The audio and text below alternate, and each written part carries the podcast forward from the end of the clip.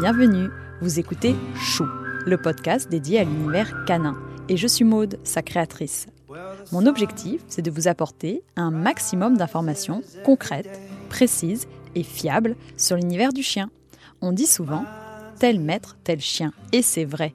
Derrière un duo bien assorti, il y a une rencontre. Et cette rencontre mérite d'être préparée. Pour vous accompagner dans cette démarche, mais aussi dans le quotidien avec votre chien, j'invite à mon micro, une fois par mois, un particulier ou un professionnel, pour qu'il nous dévoile son histoire avec son animal et pour qu'il partage avec nous son expérience, ses conseils et ses bonnes adresses. Et surtout, n'hésitez pas à m'envoyer vos commentaires et me contacter sur ma page Instagram chou, podcast.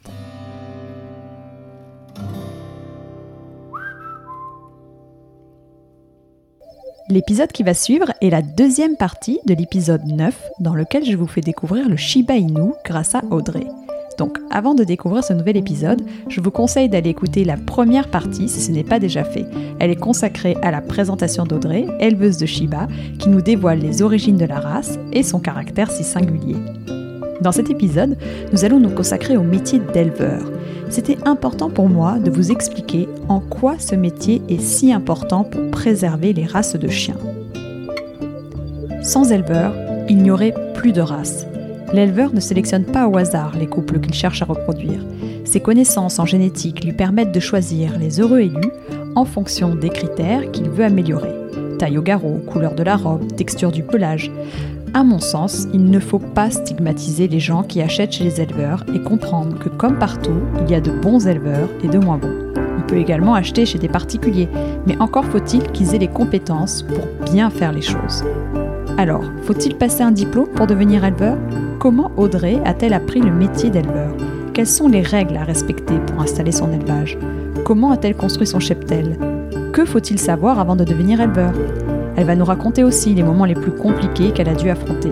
Bref, nous avons abordé beaucoup, beaucoup de sujets et il serait compliqué d'en faire la liste complète. J'ai énormément appris grâce à cette interview et je remercie Audrey pour sa transparence et son honnêteté. Vous allez découvrir le métier d'éleveur sans filtre, sans artifice. Elle vous dit rien que la vérité et toute la vérité. Bonne écoute donc euh, bah, c'est top. Là, on a fait écoute, le bon tour sur le, le Shiba. Alors du coup, maintenant, j'aimerais passer à la partie euh, euh, de ton métier en tant qu'éleveuse. Donc avant d'être éleveuse, tu avais un tout autre métier. Et je voulais savoir, avant de te lancer, comment est-ce que tu t'es renseignée sur le métier? Est-ce que tu as parlé avec d'autres éleveurs? Est-ce qu'ils ont été ouverts? Et est-ce que tu as facilement pu partager? Enfin, ils t'ont facilement partagé leurs expériences? Comment ça s'est passé? Alors, c'est vrai que moi j'ai un parcours un peu atypique. Du coup, j'ai commencé l'élevage il y a 8 ans, enfin 7 ans et demi pour être, pour précise.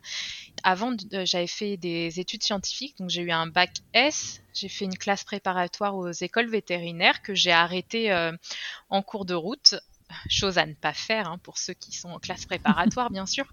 Et euh, du coup après je suis partie vers un BTS en management et dans la vente. Donc euh, totalement autre chose. Mais à la base, c'est vrai que je voulais être vétérinaire parce que j'ai toujours adoré les animaux et surtout les chiens. Donc moi, mon but, c'était de travailler avec les chiens. Et je suis partie faire totalement autre chose puisque je suis partie dans la vente. Donc je m'épanouissais pas vraiment dans la vente et j'ai décidé de totalement changer de vie et de partir euh, faire de l'élevage. Ça, c'était une fois que j'ai eu ma première Shiba, en fait. Ça m'a tellement donné euh, envie de travailler cette race de, de, la, de la faire connaître encore plus. Bon, maintenant, elle est bien connue, mais c'était moins le cas il y a 8 ans. Oui, mais c'est vraiment quelque chose qui m'a énormément plu. Au début, c'était de me dire, mais moi j'adore cette race et j'aimerais en fait la travailler, que ce soit au niveau caractère, au niveau physique, en fait, euh, essayer de, de l'améliorer, entre guillemets, si je peux dire ça, de travailler vraiment cette race et de la préserver. Donc c'est comme ça que j'ai quitté euh, mon, travail, du coup, dans la vente pour euh, tout abandonner et partir euh, vivre. Donc j'habitais à Paris, moi, et partir vivre en Picardie, m'installer en tant qu'éleveuse. Donc pour commencer, euh, j'ai contacté une éleveuse aux États-Unis, une éleveuse de Shiba dont j'aimais beaucoup les Shiba. Et c'est elle, en fait, qui m'a un petit peu tout appris. Et je suis partie chez elle euh, une semaine. Et en fait, euh, j'ai un peu vécu au sein de son élevage. Elle m'a tout expliqué, en tout cas tout ce qu'elle connaissait. Elle a de me transmettre aussi sa passion et ses connaissances. Et c'est là, en fait, que tout a commencé. Que j'ai importé mes, mes, premiers chiens grâce à elle et que je me suis lancée donc petit à petit pour voir aussi si le métier allait me plaire. C'est vraiment son aide qui, qui m'a été très précieuse, que ce soit en termes de chiens qu'elle m'a donné pour commencer, qu'en termes de connaissances. Ah bah c'est top ça d'avoir des personnes comme ça qui veulent bien partager leur, savoir parce que c'est peut-être aussi la mentalité américaine hein, euh, qui est peut-être plus dans la transmission, dans le côté français où je vois sur même d'autres métiers où les gens sont plus compétition. Oui, c'est possible aussi. Hein. C'est possible. Après, pour être honnête, j'ai pas vraiment contacté d'éleveurs en France, mais ça, je, c'était vraiment parce que cette éleveuse aux, États-Unis m'avait, enfin, ces chiens m'avaient vraiment tapé dans l'œil en, termes de physique, donc j'avais voulu en savoir plus sur euh, comment elle travaillait euh, le caractère et, euh, et, le physique de ces chiens. Mais mm. après, je n'ai pas eu assez de recul en France pour savoir euh, si on m'aurait vraiment accueilli comme ça ou pas.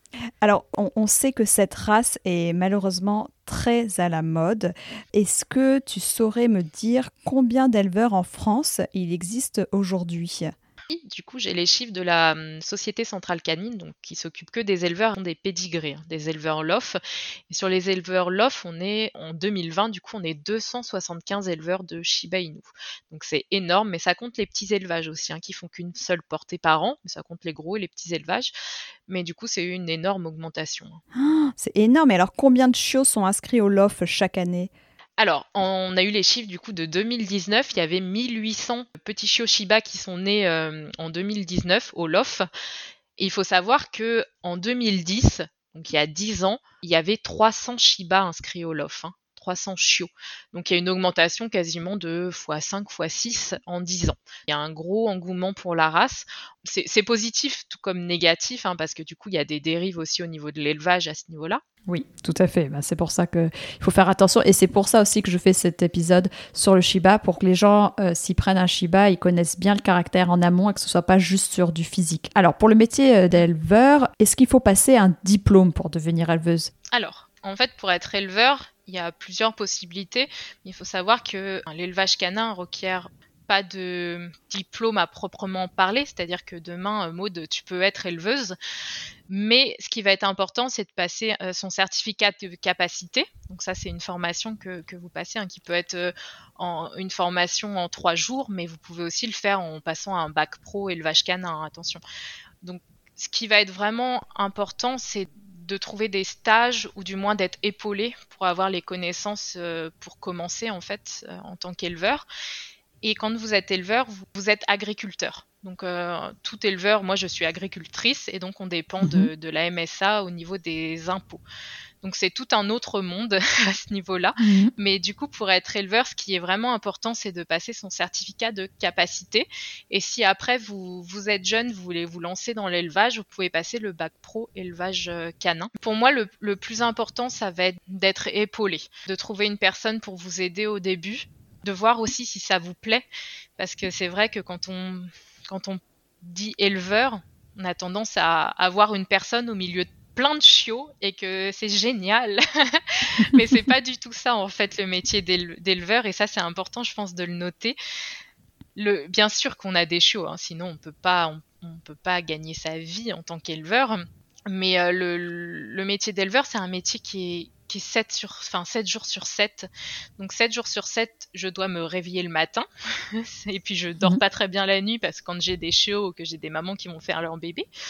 Et surtout, c'est pas de vacances. Quand euh, vous voyez le métier d'éleveur canin, c'est clairement un métier où il y a beaucoup de sacrifices à faire.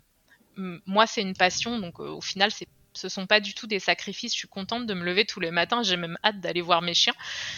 Mais euh, il faut vraiment penser en fait à tous les mauvais côtés aussi qu'il y a dans l'élevage, c'est-à-dire que pour vraiment pouvoir vivre de l'élevage, si on peut parler de vivre, c'est-à-dire pouvoir payer ses factures, acheter des nouveaux reproducteurs, bah en fait il y a des sacrifices à faire, ça va être peut-être replacer des chiens, donc redonner des mmh. chiens qui étaient à vous pendant plusieurs années, ça c'est des choses qui mmh. sont très difficiles. Se lever tous les matins, peut-être voir des, des décès au niveau des chiots, des décès au niveau de ces chiens Mhm. adultes et tout. C'est beaucoup de On va en sacrifices parler, en ça. fait au quotidien que Oui. les gens ne voient pas forcément. On va, on va, non, non, mais ouais, tout à fait, tu as raison. On va, on va en parler parce que c'est très important de, d'informer les gens et puis toutes les personnes qui nous écoutent qui aimeraient bien devenir éleveurs sur les côtés euh, Oui. positifs du métier d'éleveur et puis les côtés, euh, on va dire, Mhm. euh, plus compliqués de tous les jours. Alors, déjà, moi, en- ce que j'avais envie de savoir, c'est pourquoi la Picardie Euh, Parce que tu t'es installé en Picardie. Est-ce que c'était une envie particulière ou une opportunité ou... Alors une envie particulière, non. Même si le grand soleil de Picardie pourrait m'attirer, euh, voilà. Non, non, il faut savoir que quand on est éleveur, il y a énormément de lois hein, au niveau de l'élevage canin, puisque c'est le bien-être animal avant tout.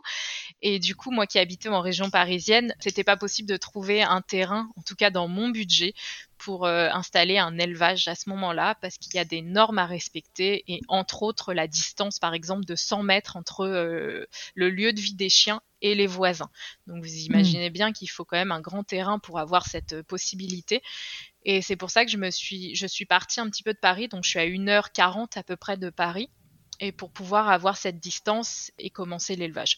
Donc c'était vraiment pas un choix de région, mais c'est plutôt une opportunité qui, m'a été offerte et, euh, et qui m'a permis du coup d'ouvrir un élevage sur ce terrain. Ok, top, Bah, je comprends mieux maintenant. Et alors, comment tu as construit ton, alors j'appelle ça cheptel, mais je sais pas comment on pourrait dire, mais ton élevage, est-ce que tu avais déjà réfléchi en amont à un, à un plan précis? Est-ce que tu savais dès le début vers combien de chiens tu avais envie d'avoir euh, au maximum? Est-ce que tu avais un plan? Alors, ça s'appelle bien Cheptel, donc tu as raison sur ça, donc ça c'est bon. Et euh, pour le plan, alors ça c'est important, je pense, de le préciser. J'avais pas vraiment de plan à la base, c'est-à-dire que je m'étais pas dit, bah, je veux avoir euh, 28 chiens par exemple ou quoi. Mm. Mais euh, mes structures me permettent d'avoir jusqu'à 100 chiens à l'heure actuelle. Alors bien sûr, je ne veux pas autant de chiens, hein, ce n'est pas possible de les gérer. Mais voilà, il y a, y a des normes hein, qui, qui permettent alors, d'avoir jusqu'à 9 chiens, jusqu'à 20 chiens, euh, voilà, jusqu'à 100 chiens, etc. Donc ça, c'est important quand on se lance aussi hein, de, de le savoir. Est-ce que Mhm. euh, sur mon terrain, je peux avoir plus de 9 chiens? Parce qu'au-dessus de 9 chiens, il faut que le maire de votre ville accepte qu'il y ait un élevage. Et Hmm, ça, voilà. bah, il faut que le maire l'accepte. C'est pas toujours facile. Donc pour tous ceux qui veulent se lancer et avoir plus de 9 chiens, il faut absolument avoir l'accord du maire avant. Donc ça, c'est important. Au niveau du cheptel, donc à l'heure actuelle, moi c'est vrai que j'ai 30 chiens, donc ça peut paraître beaucoup pour certaines personnes, mais c'est important de noter, c'est ce qui me permet d'en vivre aujourd'hui. Donc euh, avant, je ne pouvais pas en vivre. Donc j'ai mon conjoint qui est avec moi depuis 12 ans, qui, qui travaille dans l'ombre, qu'on ne voit pas vraiment, euh, que, que les gens ne connaissent pas en général, mais qui, qui me Mhm. permet en fait de vivre cette passion parce que lui, il a un métier à côté. Et du Mhm. coup, il, euh, j'ai aussi un métier. Hein. Je dis pas que c'est pas un métier, mais un métier stable et qui permet d'avoir un salaire fixe tous les mois. Donc ça, c'est important de le noter parce que les gens vont se dire, ouais, elle a 30 chiens, mais du coup, euh, il y a plein de chiots et tout. Mais oui, il y a plein de chiots, mais il y a énormément de frais. Donc ça, je, je veux vraiment le préciser parce que ça m'est déjà arrivé d'entendre, ah bah moi, j'ai fait un plan avec quatre femelles à raison de quatre chiots. Euh, je vais avoir 16 chiots, donc à 2000 euros le chiot, ça me fait 32 000 euros, donc c'est bon, je gagne mon salaire Mhm. chaque année. Mais oui, mais non, ce n'est pas aussi facile. On Oui, aimerait bien que fait. ce soit aussi facile, mais non. Donc ça, c'est vraiment important de le noter. Euh, il faut savoir que quand euh, vous êtes comme moi, du coup, à la MSA, donc euh, je paye mes impôts agricoles, vous avez à peu près 40% de vos bénéfices. Donc euh, les bénéfices, hein, c'est l'argent qui reste après toutes euh, les dépenses. Vous avez 40% de bénéfices qui sont en taxes. Donc déjà, donc il reste plus grand-chose. Et après, vous avez aussi l'achat à côté de croquettes, les le vétérinaire, l'achat de nouveaux chiens, parce que vous pouvez pas vivre que avec vos chiens. En fait, vous êtes obligé de, de Mhm. avoir des chiens de temps en temps, des, des plus jeunes ou des nouvelles lignées pour travailler, etc. Et euh, vous avez aussi, donc pour moi, à partir de, de à peu près 20 Shiba vendus par an, il faut qu'on se mette à la TVA. Donc la TVA que tout le monde connaît. Donc Mhm. c'est 20% du prix de chaque chiot que je dois redonner à l'État. Donc c'est-à-dire que sur mon chiot, j'ai euh, j'ai euh, 300 350 euros à peu près qui partent à l'État. Donc ça c'est vraiment important de le noter. C'est-à-dire que vous imaginez qu'il y a 40% des bénéfices qui partent en taxes, mais il y a aussi 20% de chaque chiot qui partent à l'État. Donc euh, il reste plus grand chose en fait à la fin. Il reste assez pour pouvoir payer les factures, pour euh, continuer l'élevage dans le sens où il faut racheter des chiens, mais il reste pas assez pour s'acheter une Ferrari, comme on peut l'entendre des Ah fois. D'accord. Parce que c'est ça que j'ai demandé en termes de frais en nourriture. Parce que les gens ne se rendent pas forcément compte, peut-être un budget nourriture de 30 chiens. Combien ça peut, ça peut coûter Moi, je suis à peu près à 500 euros de croquettes par mois. Donc, tous mes chiens sont aux croquettes. Le Shiba est un petit mangeur. Hein, donc, on est sur un petit chien. Donc, euh, moi, avec, euh, des, chiens qui mangent assez peu, je suis à peu près à 500 euros par mois. En vétérinaire, je suis à plus de 5000 euros par, par an de vétérinaire, ça c'est sûr. Mais après, ça varie forcément suivant les années. Mais c'est quand même des frais à prendre en compte. Il y a aussi les frais des reproducteurs qu'on achète. Moi, je vais dans différents pays pour acheter mes chiens. Un chien qu'on achète à l'étranger, ça vaut en général deux à trois fois le prix d'un chiot. Hein. Donc vous pouvez facilement acheter des reproducteurs à 4000, 5000, 6000 euros. Ah C'est aussi des, des, chiens ça peut peut-être choquer certaines personnes, mais je dis rentabiliser. Mais malheureusement, on est sur une mm. entreprise. Donc, euh, mm. j'ai beau adorer mes chiens, hein, c'est mes petits bébés. Mm. Euh, on, va utiliser les vrais mots. Et du coup, un chien euh, qu'on achète à 5000 euros, le temps qu'il reproduise, et encore, il faut que tous ces tests de santé soient bons, etc. Des fois, bah, ah, c'est que dans un an, un an, un an et demi après, que euh, on a l'argent euh, bah, des saillies de ce chien ou des bébés de ce chien. Donc c'est beaucoup beaucoup de mm. frais en fait qui, qui s'étalent petit à petit. Merci d'avoir été transparente et de nous avoir détaillé tous les frais que tu as dans ton élevage. Alors maintenant, peux-tu nous parler des différentes étapes que tu dois suivre pour que la chienne soit saillie au bon moment? Quand la chienne déclenche ses chaleurs, donc il faut savoir qu'une chienne, elle est en chaleur tous les 6 à 10 mois en moyenne. Donc une chaleur deux fois par an. Quand elle commence ses chaleurs, elle va perdre du sang pendant à peu près un mois. Et pendant ce mois-là, il y a 3-4 jours où elle peut être fécondée par le mâle. Donc, ce qu'on fait en tant qu'éleveur, souvent, c'est qu'on va faire des prises de sang chez le vétérinaire. Donc, il suffit d'en faire deux ou trois au bon moment pour savoir à quel jour la chienne, le, meilleur jour en fait pour l'accoupler. Donc même si on a les mâles chez soi, comme moi par exemple, je peux faire une prise de sang pour vérifier en fait qu'elle a bien ovulé et que, que du coup ça, ça devrait marcher en tout cas. Donc ça déjà c'est des allers-retours chez le vétérinaire. Après, vous avez l'échographie de gestation, donc pour savoir si ça a fonctionné vers un mois, 30 jours à peu près après l'accouplement.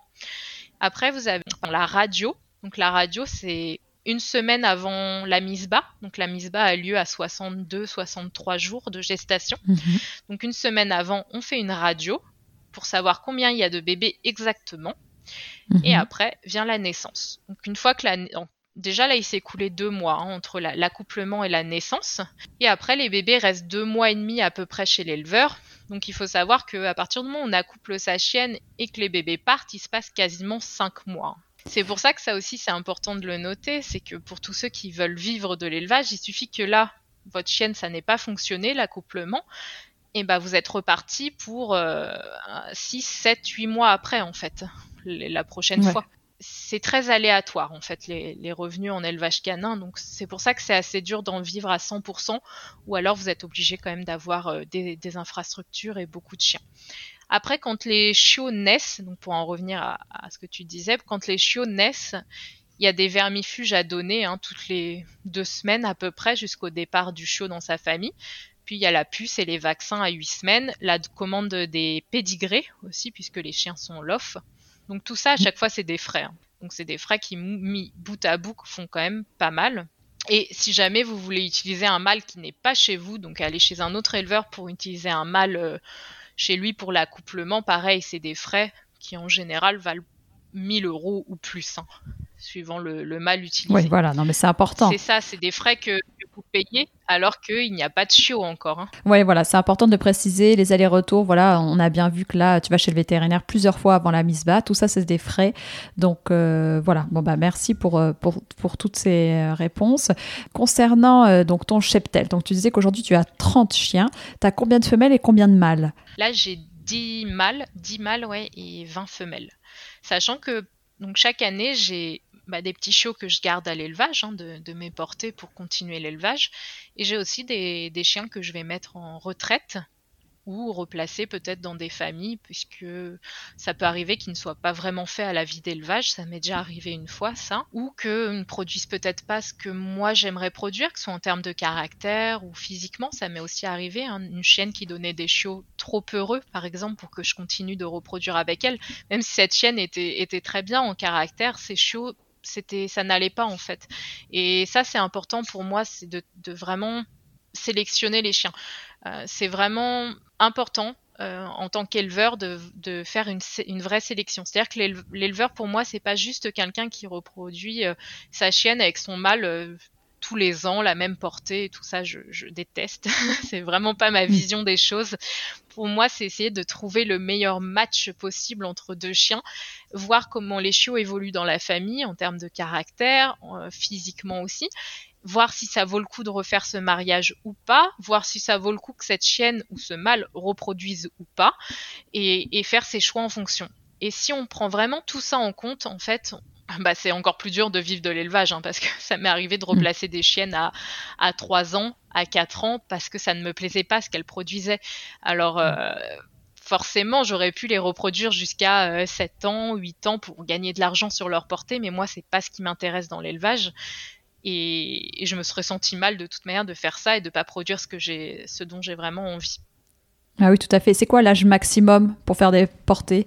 Alors, il faut savoir que la SCC, qui est la Société Centrale Canine, c'est la société qui gère le LOF en France, hein, les pédigrés, vient de sortir une euh, nouvelle loi cette année, donc qui date de, je crois, janvier 2020, où elle n'autorise plus mhm. la reproduction des chiennes au-dessus de 9 ans.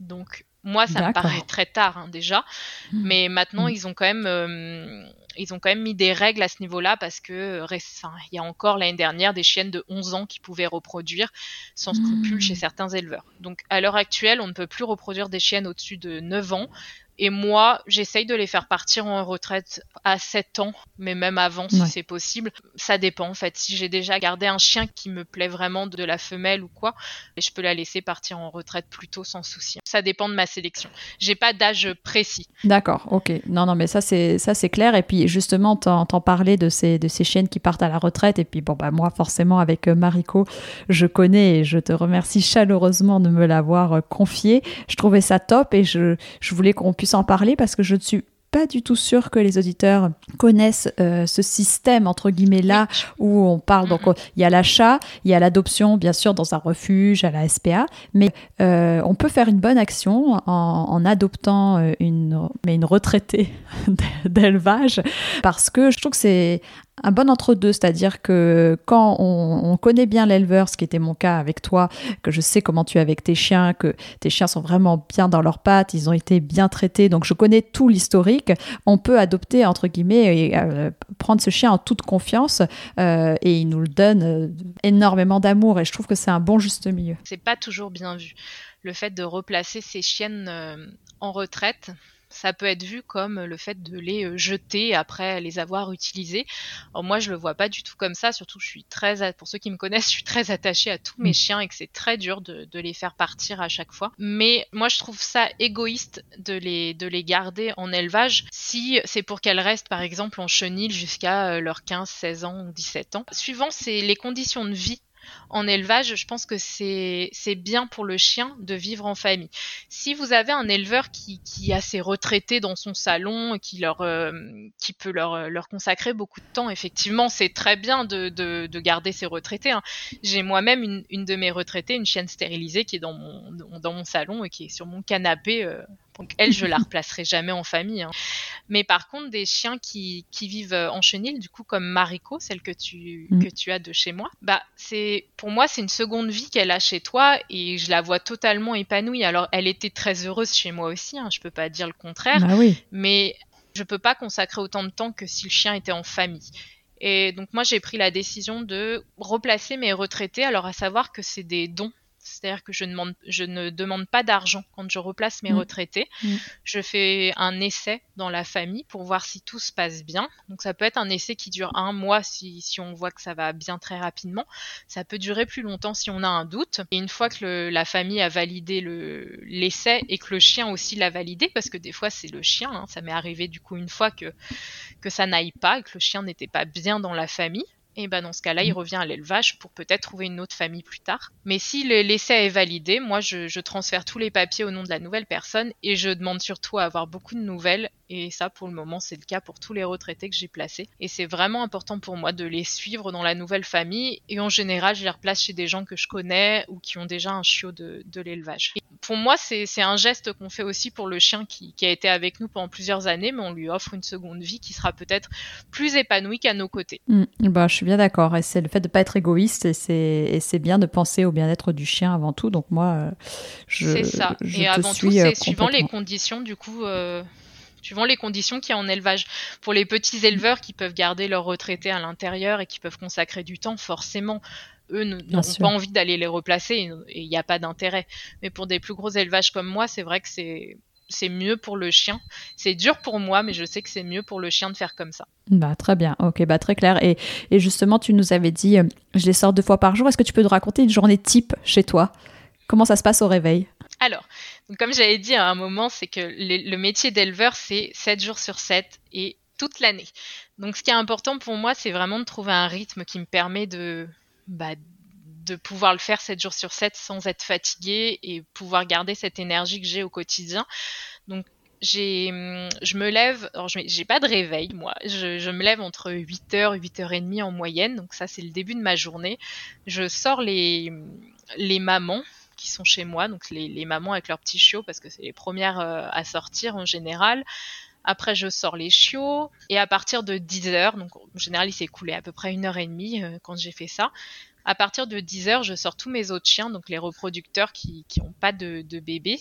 Je mm. sors tous les autres chiens euh, par petits groupes. Donc, comme on en avait dit, le, Shiba, c'est pas un chien qui aime euh, forcément tous les autres chiens. Donc, j'ai des chiens qui sortent à deux, d'autres qui sortent à trois, d'autres qui sortent à dix. Ça dépend vraiment de l'entente, en fait, euh, de chacun. Mm. Oui, c'est ça, en fonction des affinités. Et à peu près entre 10h et midi et demi, 13h, je sors donc tous les chiens. Après, je vais manger. et l'après-midi, donc du coup, jusqu'à 18h à peu près, où je reprends les sorties des, reproducteurs, jusqu'à entre 13h et, 18h, je me consacre euh, aux réponses aussi à tous les propriétaires qui m'écrivent euh, petit à petit, à sortir les, chiots, à travailler la, sociabilisation des chiots, à prendre aussi un peu de temps pour moi, on va pas se le cacher. Mmh, bah et puis à 18h, je reprends du coup les, sorties des, des chiens adultes jusqu'à à peu près 20h30 où là je reviens chez moi pour manger et où je me pose et là ma journée est terminée ou quasiment parce que j'ai toujours les mamans dans la maison qui veulent un peu sortir et tout. Mais pour garder ce rythme, j'ai vraiment besoin d'avoir euh, une vie chez moi et l'élevage. En fait, je sais que ça peut mm. paraître peut-être bizarre, mais euh, chez moi c'est j'ai besoin de mon calme, de mon repos en fait après la journée. Et du coup, j'ai trois chiennes qui vivent tout le temps avec moi. Donc ça, c'est vraiment mes, mes chiens euh, mes chiens de maison. Et ça me permet de me poser le soir euh, avec elles et, euh, et avant d'attaquer la journée du lendemain. tu les nourris quand? Alors, euh, le Shiba, ça a la particularité pour beaucoup d'être à volonté, donc comme les chats. Donc, ils sont quasiment tous, on va dire, les trois quarts qui ont des, gamelles dans leur chenille en fait remplies et qui partagent entre eux du coup les croquettes. Donc j'ai pas d'heure fixe de repas et du coup j'ai aucun chien qui aboie le matin je pourrais dormir jusqu'à midi qu'il me dirait rien. Mais, euh, mais oui, ça c'est l'avantage, c'est que mes chiens n'ont pas de rythme de repas ou quoi, et du coup, euh, ils ont les gamelles à volonté. Et en termes de croquettes, tu disais que tu les nourris aux croquettes, c'est des croquettes spécifiques sans céréales, avec céréales. Euh, tu as mis du temps à trouver les croquettes qu'il te fallait J'ai essayé plusieurs marques, oui. Maintenant, moi je conseille de, de voir ce qui va au chien, en termes de poils, de poids, de caca, en fait, parlons mm, crûment, mm, mm. mais de bah voir ce qui va au chien et de sélectionner ces croquettes comme ça. On va dire que je conseillerais pas une marque en particulier. Euh, je travaille même pas avec une marque. Hein. Moi, j'achète les croquettes de mon côté. J'aime pas trop moi le côté euh, vendre la marque parce qu'elle nous fait des prix et tout. Moi, les kits je les fais de mon côté. Euh, j'ai pas de sponsor. Les croquettes, pareil. Et, je choisis la croquette qui convient à mes chiens. Après, forcément, je la conseille à mes familles, mais je touche rien du tout dessus. Et s'ils veulent prendre autre chose, moi, il a aucun souci tant que ça convient aux chiens. Donc là, c'est des croquettes que j'utilise. Moi, elles ont du riz dedans. C'est plus mhm. des croquettes sans céréales, hein. mais ça me convient très bien comme ça et mes chiens, ça a l'air de leur convenir. Euh, le cru, c'est pareil. Hein. J'ai des, familles qui sont au cru. Moi, tant que ça convient aux chiens, en fait, il faut faire la, faut, faut utiliser la nourriture qui nous convient nous éthiquement, mm. mais qui convient aussi mm. aux chiens. Bien sûr. Et donc, tu sais, quand les personnes viennent chez toi, euh, il y avait une question qui m'intéressait. Euh, quelle est la part approximative en pourcentage entre éleveurs professionnels qui viennent chercher leur chien, leur futur champion, même on pourrait dire chez toi, versus des particuliers? Alors, j'ai des demandes hein, d'éleveurs pour du Shiba, mais c'est vrai que moi, c'est pas la clientèle que je préfère.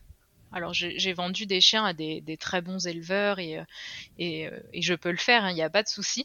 Mais c'est vrai qu'avant tout, j'aime bien que mes chiots partent dans des familles où ils seront sur le canapé, où j'aurai des, des vidéos d'eux en train de balader dans les bois, en ville, en vacances, à la mer. Et du coup, j'aime pas trop. Je, je, vends beaucoup moins aux mmh. éleveurs et je préfère vendre mes chiots en famille.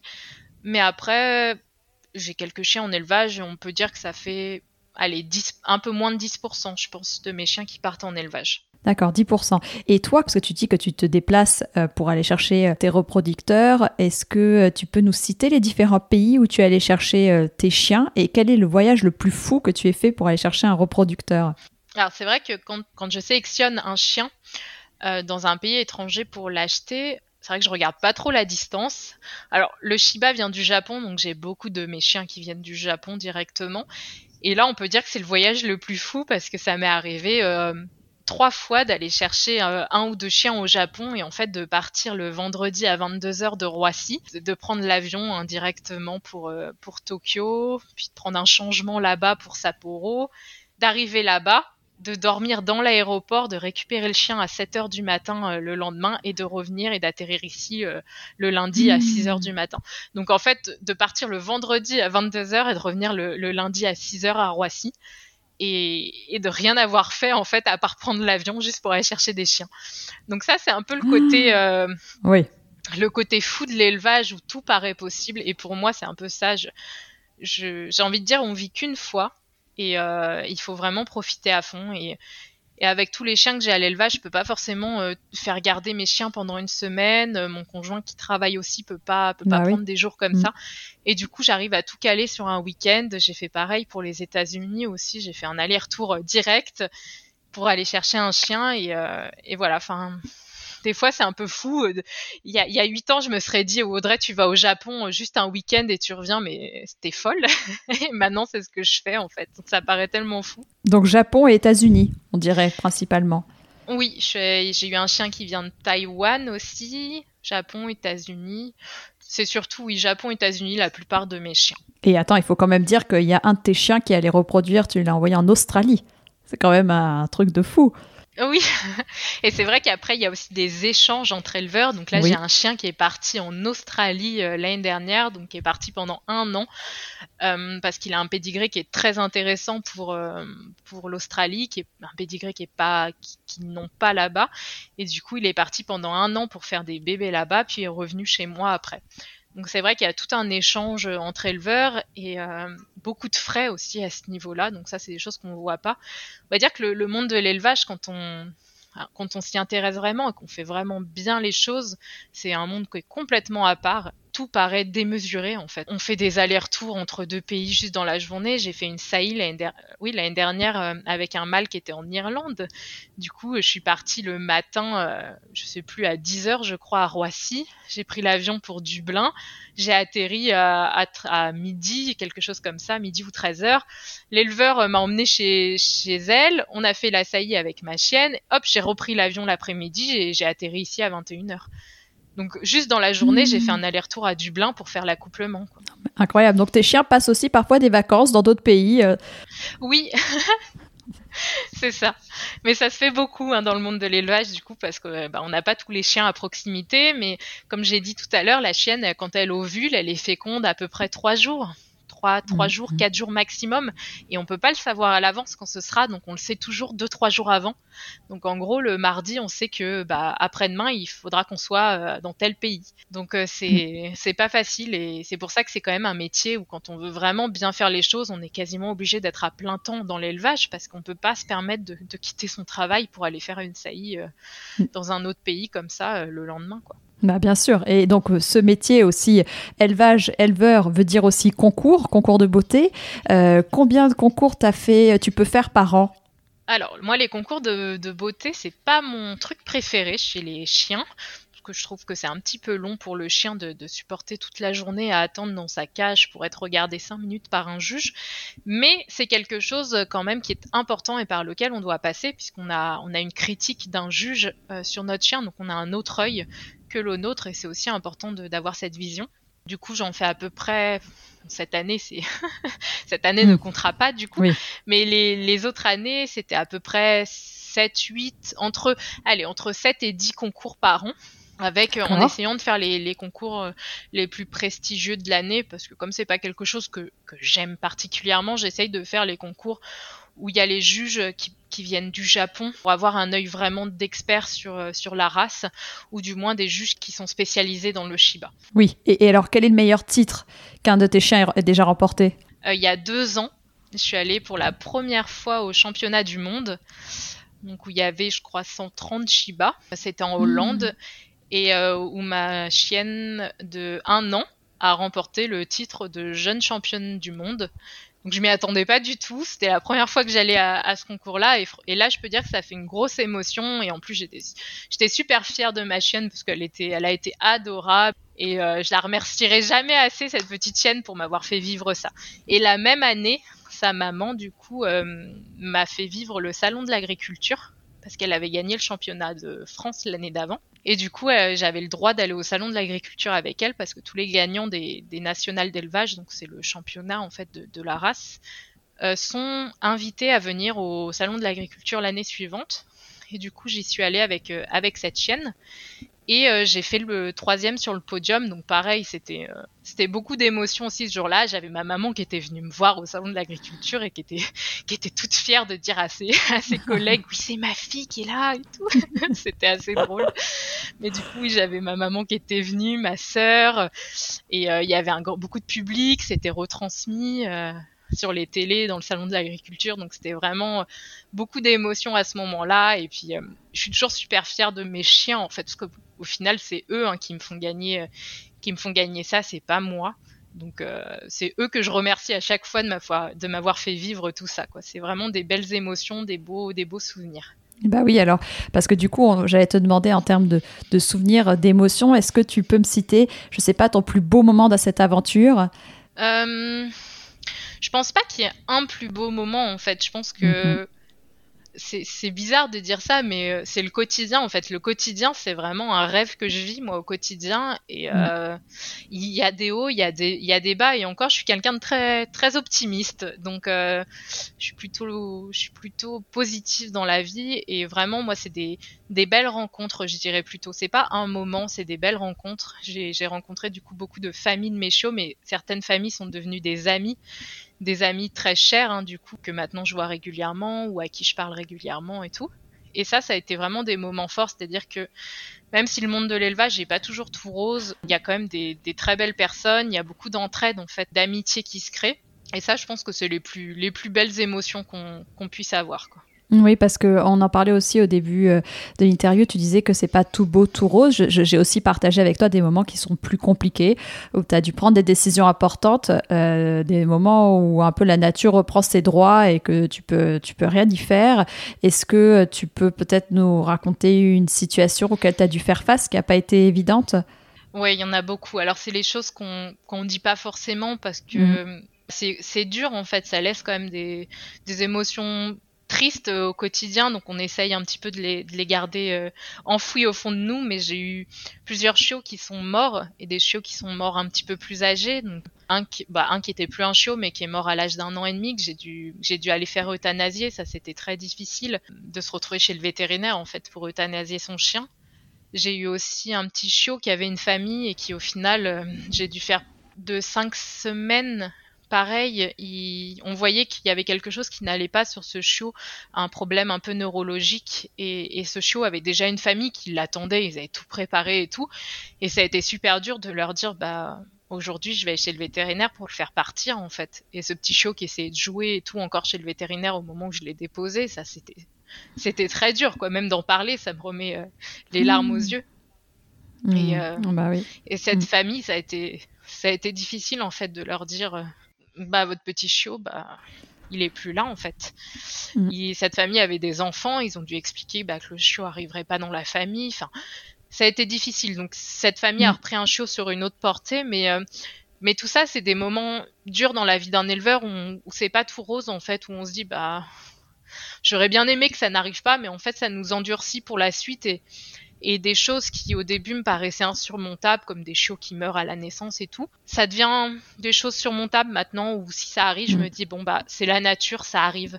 Et il y a y a six ou sept ans, euh, un chiot qui, qui meurt à la naissance, mais ça me mettait dans tous mes états. Je me disais mais qu'est-ce que mm. pourquoi quoi, qu'est-ce qui s'est passé, qu'est-ce que j'ai mal fait et tout? Et en fait on mûrit, on, on apprend à que la nature, euh, enfin elle a ses droits et on peut pas on peut pas tout choisir.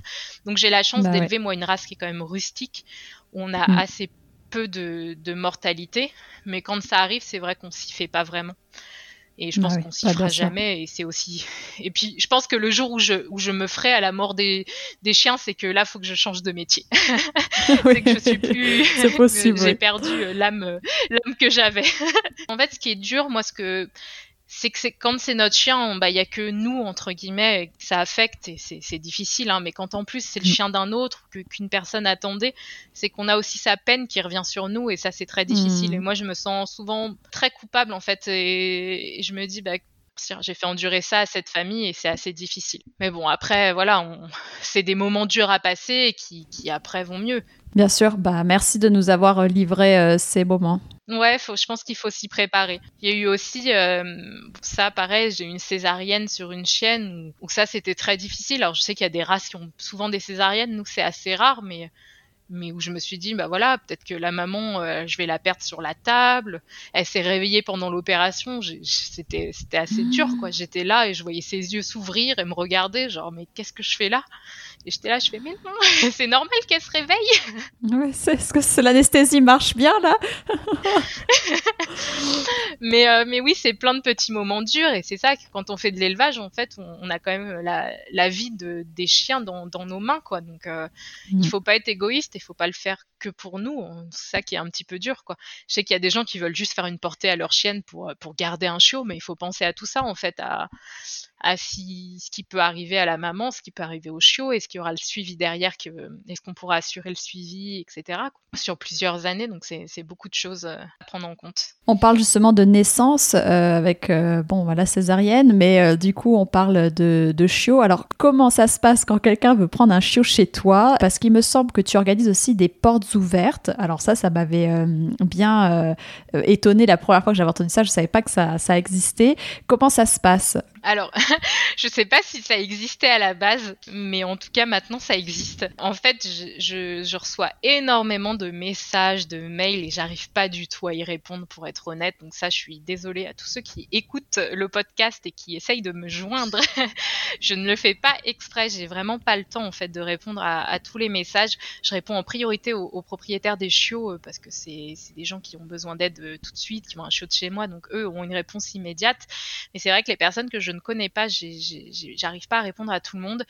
Et pareil, du coup, pour les visites de l'élevage, je me suis retrouvée à un moment à avoir des visites euh, tous les week-ends, mais samedi, dimanche, le matin, l'après-midi, et en fait, j'avais plus de vie.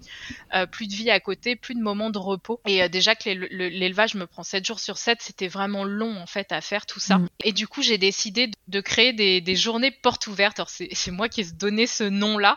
je sais pas si vraiment on peut appeler ça, parce que je suis pas un zoo non plus, mais en fait, j'essaye de regrouper des personnes sur une journée donc par exemple une trentaine de personnes tout un après-midi j'ai la place chez moi qui me permet de pouvoir faire ça. Et en fait, c'est plus euh, un atelier autour du Shiba. Donc, c'est des gens, pour certains, qui veulent réserver, pour d'autres qui veulent euh, découvrir la race. Et j'accepte tout le monde, en fait. Et, du coup, on va parler, on va se poser dans l'herbe, dans mon jardin. Je vais sortir une dizaine de chiens. Et on va parler de la race tous ensemble pendant deux à trois heures les gens vont pouvoir poser des questions. Et ce qui est bien en fait avec le fait d'être beaucoup, c'est que des fois les gens timides posent pas de questions, mais les autres en posent, ils ont leurs réponses, ou alors des gens posent des questions auxquelles les autres n'avaient pas pensé, etc. Et du coup, ça permet un vrai échange. Et en général, ces journées sont vraiment agréables et les gens ont beaucoup de, réponses à leurs questions.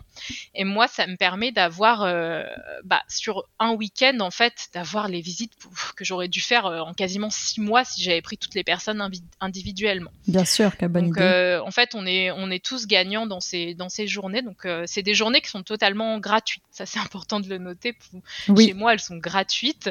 C'est vraiment des visites, en fait, mais groupées, si on peut dire. Alors, certains vont se dire oui, mais il n'y a pas ce côté euh, intime, on peut vraiment poser des questions et tout. Mais pour ceux qui ont assisté, franchement, on, arrive à s'en sortir. Il y a des questions qui sont posées même spécifiques euh, à chaque personne et chacun arrive à avoir les réponses à ces questions. Après ces journées, pour ceux qui sont intéressés pour réserver un Shiba, en fait, ils me renvoient un message, on se reparle par message ou par téléphone et euh, à partir de là, on réserve, euh, ils peuvent réserver un chien chez moi. Donc euh, j'aime bien rencontrer quand même les gens avant. Et alors là, tu as combien de, temps d'attente à peu près? Je sais pas, là, aujourd'hui, quelqu'un veut réserver un Shiba, il y a, y a, combien de mois d'attente? Bah, En fait, c'est une question qu'on me pose souvent aussi et c'est dur vraiment d'y répondre parce que ça dépend tellement de choses. Si la mm. personne veut un chien de telle couleur, de tel sexe, de machin et tout, le temps est totalement différent en fait. Euh, mm. Donc je peux avoir euh, six mois pour euh, un chien par exemple parce que j'ai eu peu de demandes sur je sais pas le mâle noir et feu, mais je mm. peux avoir un an et demi parce que la femelle sésame j'ai eu beaucoup de demandes et j'en ai moins. Donc c'est pas c'est pas très précis, mais je préfère prévenir toujours les gens qu'il y a quand même pas mal d'attentes, qu'il y aura peut-être un an d'attente minimum et qui s'y préparent, ça c'est important. Je prends pas d'acompte exprès parce que je me dis que la vie peut changer et que les gens auront peut-être dans un an, un an et demi auront peut-être changé euh, des choses au quotidien qui leur permettront plus d'avoir un chien. Mais voilà, je les prépare à quand même attendre un petit moment. Si c'est avant, c'est un an, un an et demi, bah tant mieux pour eux. Mais si c'est après, au moins qu'ils s'y soient préparés euh, psychologiquement. Oui, voilà. Donc tu as ton petit Excel avec toutes tes personnes qui cherchent mâle, noir et feu, sésame, roux, blanc, femelle. Tac, ça se libère. Et là, c'est bon. Ça. Pour ceux qui me connaissent, ils savent que je, euh, moi, je vends avant tout des chiens de compagnie euh, qui impliquent quand même que le chien, je cherche un bon caractère le Shiba, ça a beau être un chien euh, snob, fier ou tout ce qu'on veut. Moi, je veux un chien de compagnie pour les familles et ça, c'est très important.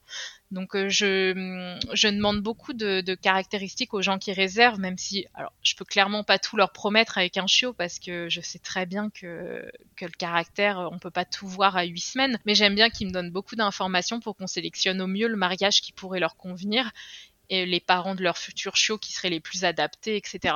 Moi, je, quand je vends un chiot, je veux vraiment que ça convienne à la famille, qu'on fasse le maximum, qu'on travaille ensemble en fait avec la famille pour qu'ils accueillent un chiot qui leur, correspond au maximum en tout cas.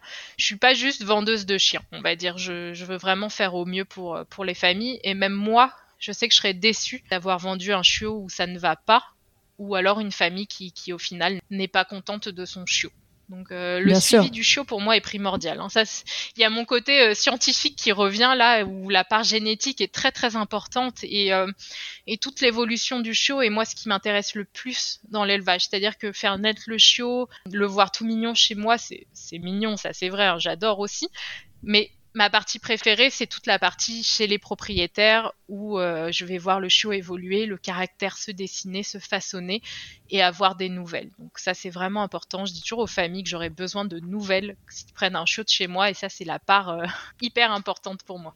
Et quand tu dis justement le voir euh, évoluer, j'imagine que ça t'aide du coup à, comme tu disais, à refaire un mariage plus qu'un autre. Et est-ce que tu peux peut-être nous décrire quel est le Shiba, je mets bien entre guillemets, idéal que tu cherches à produire au niveau du physique et au niveau du caractère? Parce que chez toi, il faut le dire quand même, les Shiba, c'est génial, on y va, ils sont tous très enjoués de nous voir. Ils n'ont pas justement le caractère, enfin en tout cas du moins la majorité chez toi euh, qu'on peut rencontrer dans la rue, qui sont plutôt timides. Chez toi, ils sont très sociables.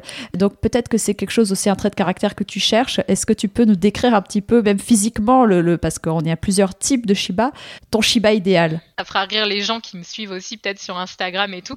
C'est vrai que j'ai souvent une voix gaga avec mes chiens et j'adore les voir hyper contents et tout. Et c'est vrai que j'en joue beaucoup. Je leur parle vraiment avec une voix toute, euh, toute nulle, mais parce que je suis contente de les voir, euh, de les voir euh, faire la fête et tout. Et moi, je recherche beaucoup ce caractère-là. Je recherche des, des chiens très sociables avec les humains.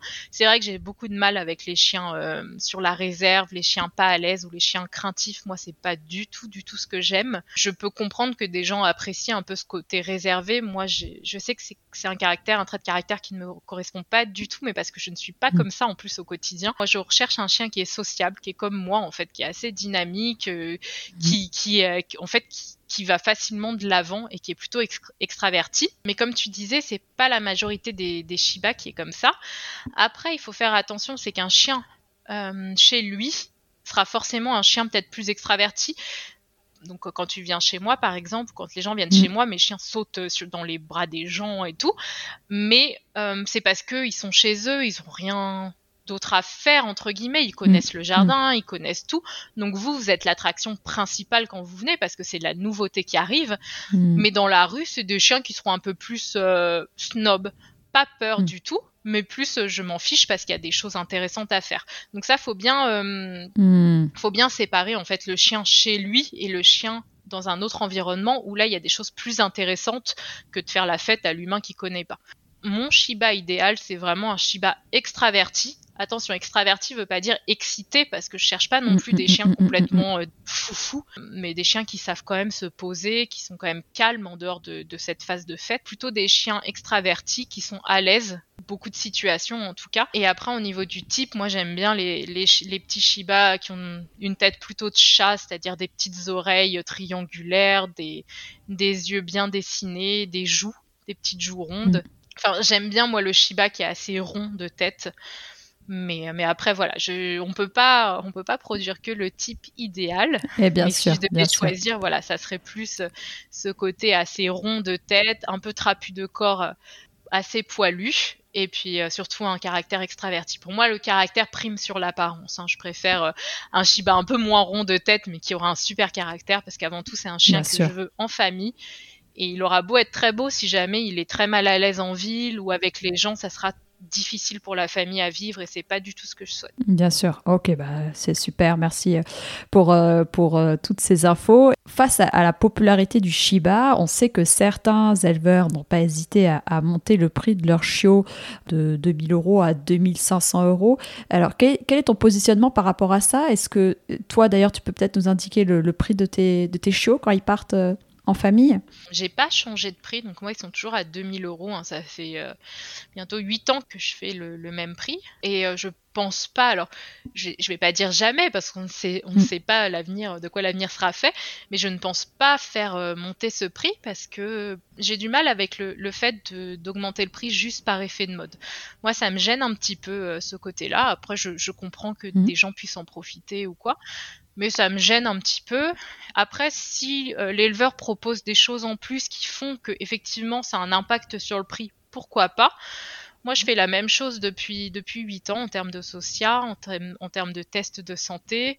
J'achète mes chiens pareil au Japon, aux États-Unis, donc euh, en fait, je, ne vois pas pourquoi j'augmenterais le prix parce que je fais le même travail. Alors, je pourrais mm. l'augmenter effectivement parce que ça se vend, mais mm. ça m'embête. Euh, pour moi, c'est c'est pas mon éthique ça. Donc euh, le prix restera à 2000 euros chez moi.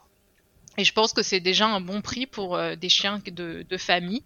Et j'ai pas envie d'évincer des, des, familles qui n'ont pas les moyens juste parce que je veux essayer de, de gagner plus euh, en vendant plus cher. Donc peut-être que le jour où je proposerai vraiment quelque chose de, en plus sur mes chiots, j'aurai matière à faire augmenter ce prix, mais là c'est pas mmh. le cas. Donc 2000 euros et donc après tu disais que quand tu allais chercher un reproductor, parfois ça pouvait être combien de fois le prix C'est-à-dire là, pour avoir un exemple très concret, euh, un chiot, tu le vends 2000 euros.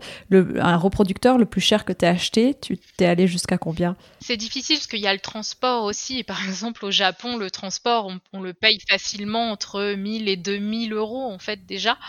Donc, euh, on peut dire qu'un reproducteur au Japon, on, paye ça facilement avec le transport entre 4000 et 6000 euros. Hein. C'est quand même des sommes assez importantes forcément, un reproducteur qu'on achète en Belgique, on n'a pas tout cet impact, on va pas le payer aussi cher. Mais euh, dès qu'on part assez loin pour chercher ces chiens, c'est le prix monte assez vite à cause du transport. Donc on va dire que en termes de, frais qui rentrent, euh, c'est en, en, vendant des chiots bien évidemment, mais il peut y avoir aussi en faisant des échanges. Donc euh, par exemple, euh, on est déjà venu chez toi pour avoir une saillie avec un de tes mâles, et donc c'est une rentrée d'argent aussi. On peut dire ça. Il y a deux, on va dire deux types de rentrée d'argent. Il y a tes mâles, ils sont beaucoup demandés. Oui, quand, quand c'était un échange en Australie, est-ce que toi, elle t'a donné un autre chien? Non, en fait, il y a des, bah, il y a des deals différents. Hein. Chacun fait en fonction de ce qu'il veut. Il peut y avoir des échanges de chiots entre éleveurs, c'est-à-dire que je te donne un chiot et tu me donnes un chiot tout simplement. Il peut y avoir des échanges de saillies, je prends une saillie de, ton mâle, mais euh, je t'offre une saillie du mien euh, par la suite si tu veux, pour éviter de débourser de l'argent en fait. Et après, oui, dans les rentrées d'argent en tant qu'éleveur, on a les chiots, donc la vente directe des chiots, qui est la principale source de rentrée d'argent. Et on a tout ce qui est saillie, donc ces accouplements avec, euh, avec les mâles. Donc ça, c'est les gens qui viennent avec leurs femelles pour faire leur femelle avec un de nos mâles et qui payent du coup euh, l'accouplement. Donc euh, voilà, très clair. Ça, c'est les deux principales sources de revenus en tant qu'éleveur. Ok, bon bah très clair. Donc là, je pense qu'on a fait tout le tour, en tout cas en termes de, frais. écoute, il y a aussi autre chose, c'est que quand même, faut le dire, tu as une grande notoriété. Et puis sur alors Instagram, tu as, je me semble, aujourd'hui près de 8500 abonnés. Comment tu as fait pour faire connaître ton élevage? Parce que c'est justement peut-être une question que les gens peuvent se poser une fois qu'on a fait son élevage. Comment le faire connaître? Est-ce que c'est grâce au concours de beauté, à ton site internet, à Instagram? Les gens ils viennent à toi et te disent je t'ai connu par ça, ça ou tel réseau c'est une bonne question ça. Et, du coup, c'est marrant parce que ça me rappelle mes, mes débuts où j'ai eu ma première portée du coup en 2013. J'ai eu ma première portée et je me disais oh, mais comment je vais vendre les chiots? Mais en fait, euh, bah, j'étais pas, personne me connaissait, donc euh, j'arrivais euh, mmh. dans le milieu du Shiba et je me suis dit mais comment? Comment on va me contacter, comment je vais vendre des chiots. Et tout ça, c'était un peu un stress au début et tout. Et même en termes de conseils, j'avais jamais eu de, portée de Shiba, donc euh, je savais pas trop quoi donner encore comme conseil et tout. Donc euh, bah maintenant, j'ai beaucoup évolué sur tout ça, forcément. J'ai produit plus de 200 chiots, donc euh, les conseils, je les connais par cœur. toutes les situations, je les connais par cœur. Mais c'est vrai qu'au début, c'est assez difficile de se faire connaître. Et je pense pour moi, ce qui a fonctionné, c'est vrai que je, je parle facilement. Euh, je suis quelqu'un qui aide aussi facilement et tout. Donc, euh, je pense que c'est plus le bouche à oreille au début qui, a fonctionné. Je suis quelqu'un qui aide beaucoup sur les réseaux sociaux, sur les groupes, sur Facebook, sur le Shiba et tout. Si je peux donner des conseils, je suis là. En général, je suis beaucoup dans la bienveillance et, euh, je pense que tout ça a aidé en fait à me faire connaître au début. Et Instagram, je l'ai pas depuis très très longtemps. Enfin, je, sais plus de quand j'ai créé mon compte Instagram, mais c'était peut-être il y a deux ans, quelque chose mhm. comme ça. Et, c'est vrai que je regarde pas trop les abonnés parce que je mets jamais, quasiment jamais de hashtag et tout. C'est trop long à faire, donc je le fais pas. Donc ça monte petit à petit, mais c'est pas ce que je regarde le plus. Instagram, j'aime beaucoup beaucoup ce réseau, euh, ce réseau social parce que euh, en fait c'est pas prise de tête. Je mets une photo et il n'y a pas de débat, il n'y a pas je trouve ça très simple en fait. J'aime beaucoup, c'est mm. beaucoup plus sain que, que, Facebook et ses groupes. Donc mm. c'est un réseau social que j'aime beaucoup.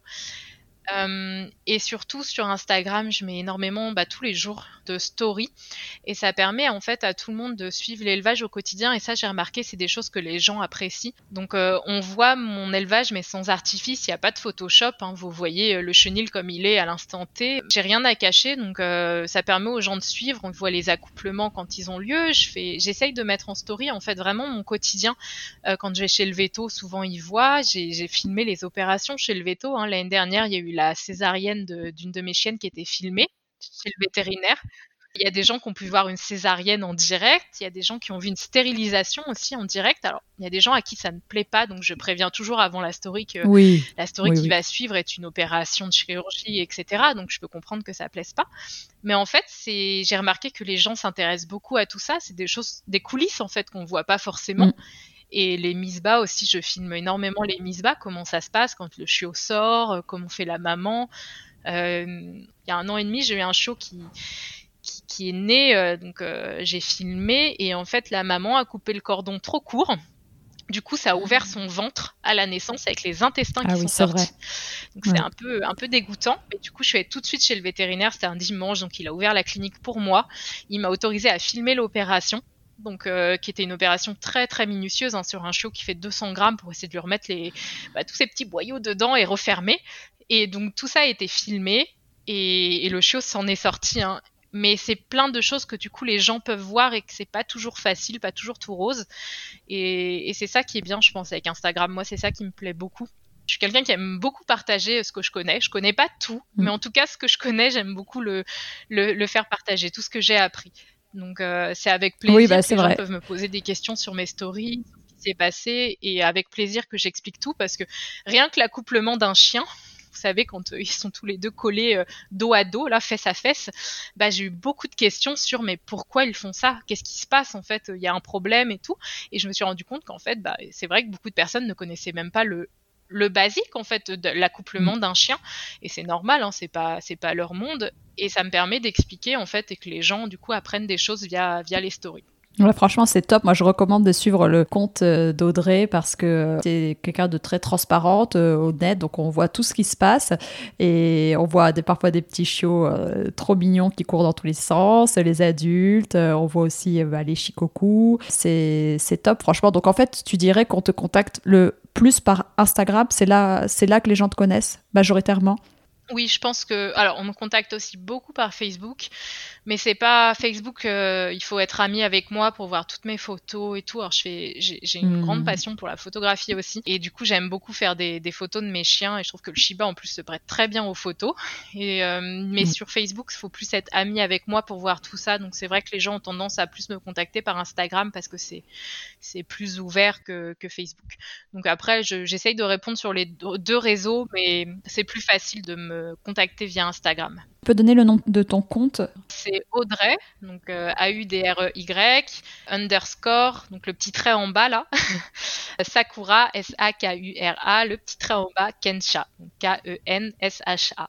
Audrey Sakura Kensha. Voilà, peut-être tu peux expliquer Sakura Kensha, d'où vient le nom Oui, alors comme c'est des chiens japonais, je suis restée dans un affixe euh, en japonais. Il faut savoir que le nom d'élevage, donc ça on n'en a pas parlé avant, c'est comme un nom de famille, donc euh, tous les chiens porteront ce nom, tous ceux qui naissent chez moi porteront ce nom, donc Go Sakura Kensha. Quand on prend un nom d'élevage, on s'engage à ne produire que des chiens avec pédigré. Donc moi, en prenant un nom d'élevage, je me suis engagée à ne produire que des chiens lof, et donc je n'ai pas le droit de produire des chiens non lof ou de vendre un chien sans pédigré. Ça c'est important de le noter à partir du bah moment où il y a un affixe, un nom d'élevage euh, sur, un, sur un élevage. Donc moi, Sakura Kensha, donc Kensha, ça veut dire élevage de chiens en japonais, donc c'est le mot euh, plus court euh, de élevage de chiens. Et Sakura, donc c'est la fleur de cerisier. C'est quand même une emblème assez importante au Japon. Donc du coup, c'est l'élevage de la fleur de cerisier entre guillemets. ça fait plus joli en japonais. Hein Waouh, quelle poésie bah oui. Et, alors, attends, justement, on, parlait de Facebook, Instagram. Je sais que, et tu le disais là dans l'interview, que tu, tu, gardes régulièrement des nouvelles de tous les chiens que tu places. Euh, comment tu as fait pour garder ce lien? Tu as, tu as un groupe Facebook? Oui, alors du coup, j'ai un groupe Facebook, mais un, groupe euh, caché, donc euh, que les propriétaires des chiots peuvent voir. Donc là où ils peuvent poster les photos de leurs chiots. Moi, je mets les photos de, des chiots que j'ai aussi. Comme ça, les propriétaires peuvent voir. J'ai tous les conseils sur ce groupe, donc la liste d'achat pour leurs chiots, pour les aider, en fait, les aiguiller avant d'avoir leur show les premiers achats. Il y a aussi une carte avec euh, des petits points là où il y a tous les chiots euh, pour qu'ils puissent voir un peu euh, qui est à côté de chez eux pour faire des balades, etc. Et après, j'ai surtout Instagram qui me permet, grâce aux propriétaires formidables que j'ai, qui, qui, créent des comptes pour leurs chiens. Donc ça, je les remercie énormément pour ça. Et du coup, qui me permet de, de suivre au quotidien les stories, les aventures de leurs chiens et de pas les harceler pour avoir une photo de leur chien. Du coup, et moi, je suis, je suis très très contente et ça me permet de suivre, de suivre ça. Et du coup, c'est aussi pour ça que j'aime beaucoup vendre mes chiens à des familles et pouvoir les suivre en fait euh, dans leur vie. Oui, et bon, moi j'ai Mariko, donc je peux dire que je suis une de tes euh, cliente entre guillemets et je peux dire que c'est agréable parce que euh, Audrey est toujours là quand on a besoin euh, de, lui poser une question. C'est sûr que vous pouvez aller les yeux fermés dans son élevage, en tout cas prendre un chiot de chez elle parce que elle sera, elle va pas vous laisser après avec votre chiot. Elle sera toujours là pour répondre à vos questions et euh, elle suivra avec grande attention son petit chiot. Merci Maud. et puis il faut dire que les, les, les propriétaires qui sont sur, sur Instagram, c'est vraiment ma première publicité en fait. Et beaucoup sont contactés par euh, d'autres personnes qui veulent des Shiba pour savoir si je suis bien, si l'élevage était bien, etc. Et du coup, c'est vrai que ce lien que j'ai gardé avec les propriétaires, c'est ça aussi qui fait qu'il euh, il y a le bouche à oreille qui fonctionne et que les, les, gens me recommandent, etc. Donc je pense que c'est très important aussi. Moi, ça me fait plaisir hein, de garder ce lien, mais en plus, euh, tous ces propriétaires, je les remercie parce qu'ils me font une super pub via Instagram ou via les réseaux sociaux. Et tout ça, c'est comme tu disais tout à l'heure, je pense que c'est ça qui me fait connaître et qui me permet du coup d'avoir une liste d'attente qui, n'en finit pas, mais, euh, mais que ça me fait énormément plaisir en fait de, voir cet engouement pour mon élevage et toutes ces personnes qui, qui suivent l'élevage. Et ce qui, est, ce qui est assez drôle aussi, c'est les gens qui visitent du coup l'élevage. Bah, limite, je présente pas les chiens parce qu'ils les connaissent. Ils me disent ah mais ça c'est machin, on l'a vu sur une story il y a trois jours, elle avait fait ça, ça, ça, ça, ça. Et en fait ça je trouve ça génial parce qu'ils suivent tellement les stories qu'ils connaissent euh, mes chiens presque mieux que moi quoi. Ils les ont vus, euh, ils ont vu leurs mmh. aventures dans les stories. Des fois ils me demandent si machin va mieux parce qu'il y a un mois ils ont vu telle story. Waouh, je trouve ça génial. Ça fait plaisir, bah oui. Mais oui, ça me fait super plaisir et euh, et puis moi mes chiens ils sont tellement importants que c'est pareil, je pourrais en parler des heures de chaque chien, ils ont chacun leur caractère et tout. Et du coup, je trouve ça super intéressant que les gens s'y intéressent autant aussi et s'attachent euh, à certains, à certains de mes chiens en fait. Et après, ils veulent un bébé de ce chien parce qu'ils l'adorent en story, etc. Bien évidemment. Et alors, justement, bah, pour, euh, pour conclure euh, cette interview, c'est important pour moi de rappeler que le métier d'éleveur est un métier qui demande des compétences, que deux beaux chiens ne font pas forcément des beaux chiens et que en, et en bonne santé. Et il faut bien le comprendre avant de se lancer. Alors, juste pour toi, quelles sont les trois compétences, on va dire, requises pour être un, bon éleveur? Faut être passionné, ça c'est le plus important. Mm. C'est-à-dire qu'on peut pas se réveiller le matin et se dire je veux être éleveur, mais je sais pas de quoi. Je pense que c'est pas possible en fait. Il faut d'abord aimer une race pour avoir ensuite l'envie d'élever. Il faut vraiment être passionné par une race. Et moi, je sais que je suis passionnée par le Shiba, par les pédigrés. Je... Mm. Enfin, on me dit le nom d'un chien, je connais tous ses bébés, je connais mm. tous ses frères et sœurs, ses grands-parents et tout. C'est vraiment quelque chose qui me passionne de, de la généalogie chez le Shiba. Et je pense que les gens doivent être passionnés pour se lancer dans le métier. Pour moi, c'est le critère numéro un, c'est la passion. Une fois que la passion est là, le reste suivra en fait. On apprendra tout le reste, mais il faut que la passion soit là.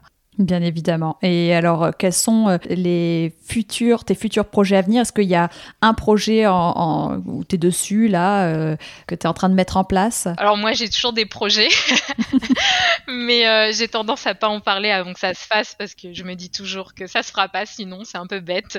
Mais, mais du coup, oui, j'espère qu'il y aura des nouveaux chiens qui, qui arriveront et parce que j'en ai, euh, comme chaque année, hein, qui partiront en retraite. Cette année, j'en ai quand même cinq qui partent, que ce soit en retraite ou chez d'autres éleveurs. Tout ce que je me souhaite vraiment, c'est de, continuer à avoir cette passion, de la partager, là, comme je le fais actuellement, et de pas passer du côté obscur, comme je dis souvent. C'est-à-dire que c'est un peu difficile. C'est tout un équilibre quand on est éleveur. C'est-à-dire qu'il y a le côté financier comme on en a parlé tout à l'heure, il faut réussir à l'équilibrer avec la passion, parce que clairement, on est obligé hein, d'avoir euh, ce côté financier pour en vivre. Mais il faut réussir à tout équilibrer pour pas basculer et pour pas que ça, devienne un business malsain en fait. Donc ça, faut faire vraiment attention à tout ça et c'est là où c'est important d'avoir assez de chiens pour pouvoir faire attention à tout ça. Ne pas être sur la, sellette pour, pour payer les factures et devoir faire n'importe quoi par la suite. Donc ça, j'essaye vraiment d'appuyer euh, sur ce point parce que tous ceux qui veulent se lancer, se disent un peu qu'ils vont quitter leur travail avec euh, trois, quatre chiens pour se lancer. Et en fait, ça ne marche pas comme ça. Continuez votre travail au maximum tant que vous pouvez pour voir déjà si le métier vous plaît, si vous pouvez en vivre avec le peu de chiens que vous avez et si vous pouvez continuer sur le long terme, le long terme pardon, pour ne pas faire n'importe quoi. Ça, je pense que c'est très important de le mmh. noter parce que je sais qu'il y en a beaucoup qui, qui, veulent se lancer mais qui au final euh, bah, sont vite déçus de voir que, bah, que ça rapporte pas autant que ce qu'ils pensaient mm, mm. et qu'ils sont un petit peu obligés de faire n'importe quoi pour, euh, pour s'en sortir. Tout ce que tu dis est très sensé et on a beaucoup de chance d'avoir pu bénéficier de ton expérience. Et ceux qui souhaitent devenir éleveurs le feront grâce à toi, en toute connaissance de cause. Un grand merci Audrey pour ce partage d'expérience très riche. shine for everyone. Si cet épisode vous a plu, n'hésitez pas à me le dire sur les réseaux sociaux et à le partager autour de vous. Vous pouvez aussi laisser 5 étoiles et un commentaire sur votre application de podcast. Avoir des notes me permettrait de donner plus de visibilité au podcast. n'hésitez pas non plus à me taguer dans une de vos stories sur Instagram. Ça fait toujours plaisir et c'est une bonne façon de diffuser le message. En attendant le prochain épisode, je vous donne rendez-vous sur mon compte Instagram chou, C-H-U-U-bas podcast pour être sûr de ne manquer aucun épisode et pour me poser toutes vos questions. Très bonne semaine, prenez soin de vous et de vos toutous. Shine like the sun and shine for everyone.